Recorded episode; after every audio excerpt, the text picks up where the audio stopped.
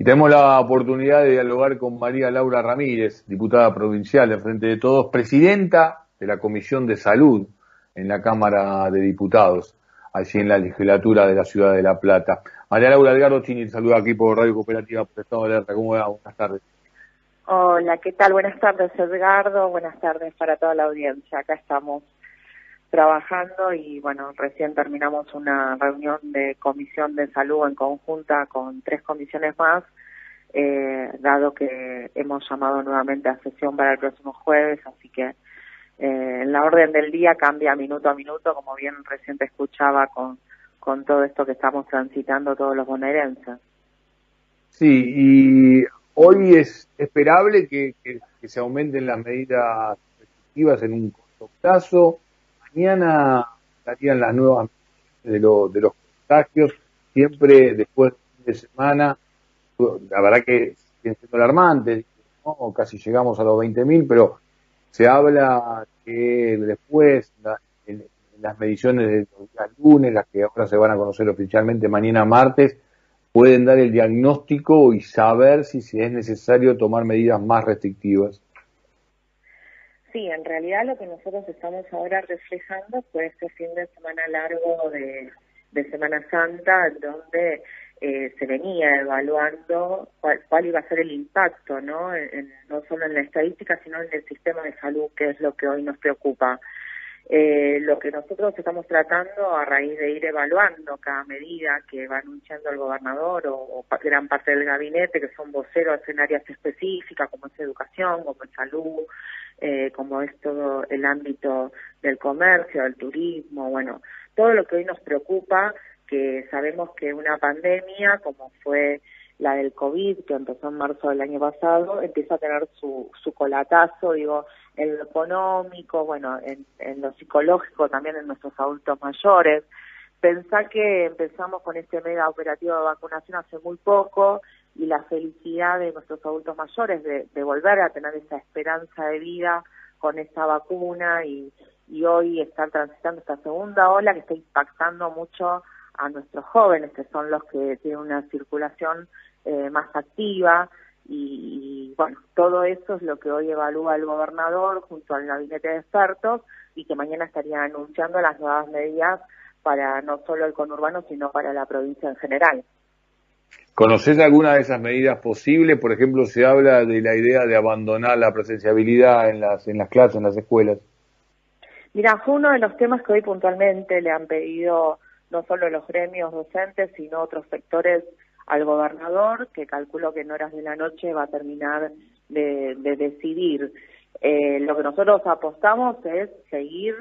no solo, digamos, como título, abandonar la, la presenciabilidad, sino continuar la, la, educación de diferentes técnicas, ¿no? Lo, las escuelas que tengan los espacios donde pueda hacer con un control más seguro, digo, de, de poder tener el, el, diámetro para poder tener las burbujas con el distanciamiento necesario y las medidas de prevención, se va a tratar de continuar. Pero las que no, eh, en, en, esta etapa, fundamentalmente cuando ya sabemos que tenemos casi el 70% de las camas ocupadas y que hay un sector ya colapsado, como hoy nos comentaba una diputada del Senado, eh, donde no hay una cama de, internación, creo que es donde nosotros tenemos que visibilizar a dónde apuntar la medida. Y lo que también tiene que saber la sociedad, que estas camas, en su gran mayoría, están ocupadas por jóvenes. Entonces, cuando nosotros hablábamos que, que, los jóvenes lo pasan desde otro lugar, yo considero que esta cepa nueva, que sabemos que impacta más rápido, que multiplica el virus más rápido y que a nuestras juventudes le está eh, impactando de una forma más profunda, creo que también va a empezar a hacer un trabajo muy puntual, como lo hemos hecho con nuestros adultos mayores, hoy con la juventud, porque también al abrirse digo, el sistema de, de, circulación, cuando fueron las vacaciones, cuando se abrieron los aéreos para poder viajar, para poder tomarse esos 10, 15 días, que está bueno porque fue un año intenso y que sabemos que muchos eh, jóvenes han estado un año, eh, no, por no decir encerrados, pero bueno, no poder tener esa vida social como tienen la juventud, sabemos que por ahí en este aspecto, al decir no me pega a mí o, no, me, no me va a hacer nada, bueno, hoy lo vemos reflejado en el sistema de salud, lo hemos hablado específicamente con neumonólogos y, muchas, eh, eh, un equipo de, pediatras y, profesionales que eh, tienen los positivos muy en un índice creciente en, en el rango de los jóvenes. Entonces, Hoy, si bien nosotros seguimos la vacunación para adultos, seguimos la prevención de nuestros adultos mayores, queremos también apuntar a una campaña fuerte de concientización para nuestra juventud. Ahora, eh, vos debes tener línea directa también a, la primera línea de lo que es el área de salud. Digo, hoy por hoy la ministra Bisotti, reunida este, con los principales asesores, eh, uno tiende a pensar que eh, prontamente va a haber que ajustar algunas medidas con mayor intensidad. Vos, vos describías eh, el municipio de Ensenada, nosotros venimos dialogando con, con diferentes eh, intendentes eh, de los diferentes municipios de la provincia de Buenos Aires. Recién acabamos de conversar con Federico Chaval de, Pilar, también lo hicimos con, con la gente de, de Olavarría. Por ahí la, la, noticia positiva es que en este caso empieza a haber nuevamente unidad para, para enfrentar la situación de pandemia, sobre todo en oficialismo y oposición que tienen cargos este, importantes y, responsabilidades importantes en lo que tiene que ver con, con, gobernar, eh, pero parece ser que las medidas que se tomaron hasta aquí no estarían alcanzando. Mira, eh, yo lo que te puedo decir es eh, estar hoy desde el oficialismo con la responsabilidad de gobernar nosotros las decisiones las vamos a tomar sobre la vida de nuestros vecinos y vecinas. Le pedimos a la oposición, a estos intendentes que por ahí no, no compartimos la ideología política, que seamos conscientes y responsables en la comunicación, porque lo que está sucediendo hoy que la oposición se montó en una campaña que como viene la ola y lo que estamos viendo que sucede en Brasil, que sucede, digo, cuando si nosotros dijimos el año pasado, lo bueno fue que en Argentina nos dio tiempo a prepararnos en el sistema de salud, que, bueno, no sé si querés te lo recuerdo, de cómo recibimos eh, un ministerio que dejó de ser ministerio a nivel nacional y, un ministerio en la provincia de Buenos Aires donde los respiradores de 800 funcionaban 600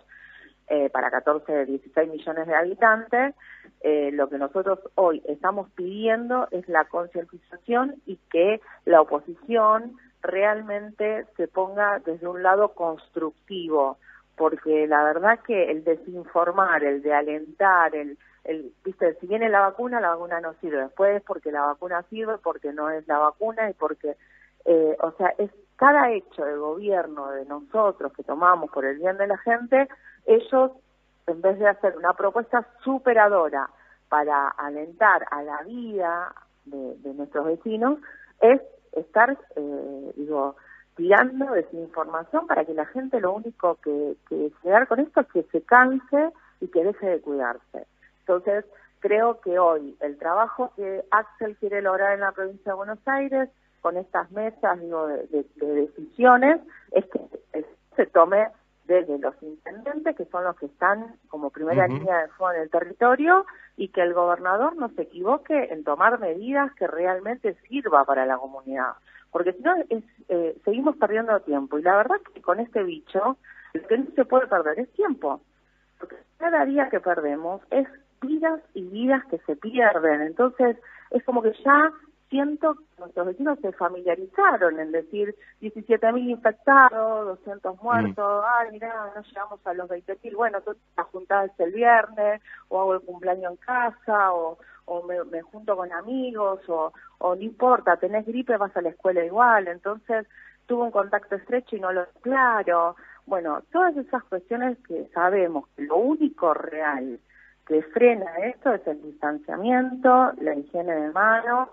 el tapaboca nariz utilizado como corresponde, eh, el poder eh, ser utilizado el sistema de salud en casos de urgencia, digo, cuando uno puede postergar por ahí algún eh, estudio que es de rutina anual y estamos bien de salud, lo posterguemos y, y démosle lugar a aquellas personas que vienen con una patología que necesitan sí o sí seguir estos tipos, diferentes tipos de tratamiento. Sí, evidentemente en, el sistema, evidentemente en el sistema privado, digo, también eh, se atendió a otro tipo de patologías, hubo como una distensión, también había una una necesidad y por ahí este, debería haberse acelerado el proceso de transición sabiendo que se acercaba esta esta segunda ola y que también nos iba a tocar, ¿no? Yo creo que puesto en el sistema de salud privado es que el sistema de salud privado ha recaudado un, un nivel económico alto que no lo han invertido para los yo te digo, el último tiempo del 2020 nos pedían a nosotros la toma de internación de los afiliados del sistema privado. Entonces, hoy el Estado no solo puso de pie un sistema de salud, sino que también abasteció aquellas prepagas que dicen ser renombradas, que dicen ser las primeras líneas de sanatorio y que terminaron salvándole la vida al hospital público o los regionales provinciales. Entonces, mm. desde ahí también... Sí, hecho, en este momento que no haya un colapso sanitario es responsabilidad justamente este, del trabajo del Estado, ¿no? Porque están por encima del 95% de las camas en lo que es la medicina privada y claramente allí hay intervenciones que no tienen que ver con el COVID. Exactamente. Y que también se le dé lugar a todas aquellas patologías que necesitan sí o sí de una terapia, que necesitan también de un tratamiento, que necesitan de una continuidad que el sistema de salud tiene que estar acompañando. Lo que nosotros creemos es, y apostamos fuerte, es que eh, el sistema de salud no colapse. Mientras que el sistema de salud no colapse, nosotros como Estado vamos a poder tomar eh, las medidas económicas necesarias. Vamos a poder acompañar a aquellas familias que la estén pasando mal y sabemos que todo, toda pandemia, y esto es histórico, ha dejado grandes secuelas. Entonces, en eso también se está tratando de una post-pandemia. Lo que pasa es que con esta segunda ola, y hay países que ya hablan de una tercera ola, es donde todavía no se tiene eh, el punto donde decir, bueno, desde acá se empieza a combatir para que esto llegue en algún momento a cero. Eh, yo entiendo que toda la dirigencia política y particularmente la que hoy por hoy ejerce responsabilidad de gobierno ha hecho un máster, ¿no? En lo que tiene que ver con, obviamente, ser un funcionario público. En tu caso, eh, representando la, la Comisión de, de Salud este, de la Cámara de Diputados de la, de la provincia de, de Buenos Aires y también en, en, tu zona de actuación territorial de la, de la Matanza. Vos hablabas recién de la situación de diferentes municipios. ¿Qué nos podés decir de, de, de la Matanza hoy por hoy, cómo se encuentra? Y mira, la Matanza, gracias al gobierno actual, hemos podido abrir los hospitales que el gobierno de María Eugenia Vidal no tenía pensado abrir más hospitales donde podemos empezar a asistir, porque lo otro que también quería mencionarte es, vos tenés las patologías que vienen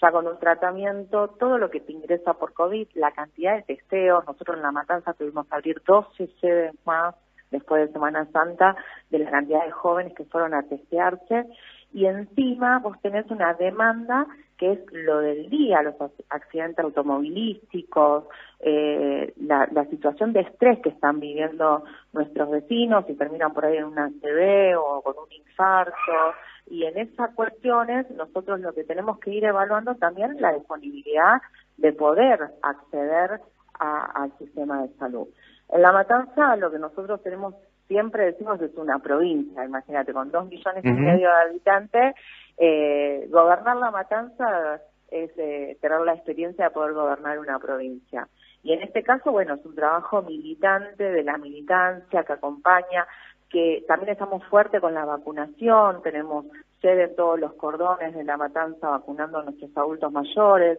ya vacunamos al sistema de, educación, al sistema de salud, bueno, y en ese contexto estamos tratando de, ir acorralando, digo, estos centros eh, más, eh, que se multiplica el virus, para poder llevar a los centros de aislamiento que también armó el municipio. Así que, nada, hasta hoy no tenemos colapsado el sistema de salud, pero sí estamos haciendo un trabajo día a día, las 24 horas, ya eh, los compañeros están súper agotados, pero bueno, cada día que pase podemos salvar una vida para nosotros como militante, digo, es lo, lo mejor que nos puede pasar, digo, de la felicidad uno se va a descansar las pocas horas que podemos. María Laura, una última consulta y sé que por ahí excede tu, tu área puntual, pero eh, con esta relajación que hubo, eh, y en muchos casos nociva y en muchos casos también fomentada, eh, ¿cómo ves ahora el cumplimiento de las normas? Si bien son bastante recientes, ¿no? Porque la medida se tomó eh, el viernes pasado, pero digo, ¿crees que la ciudadanía va a empezar a estar a la altura de las circunstancias y tomar la conciencia necesaria de la situación que estamos atravesando? Mira, eso es un deseo. Después queda en cada uno.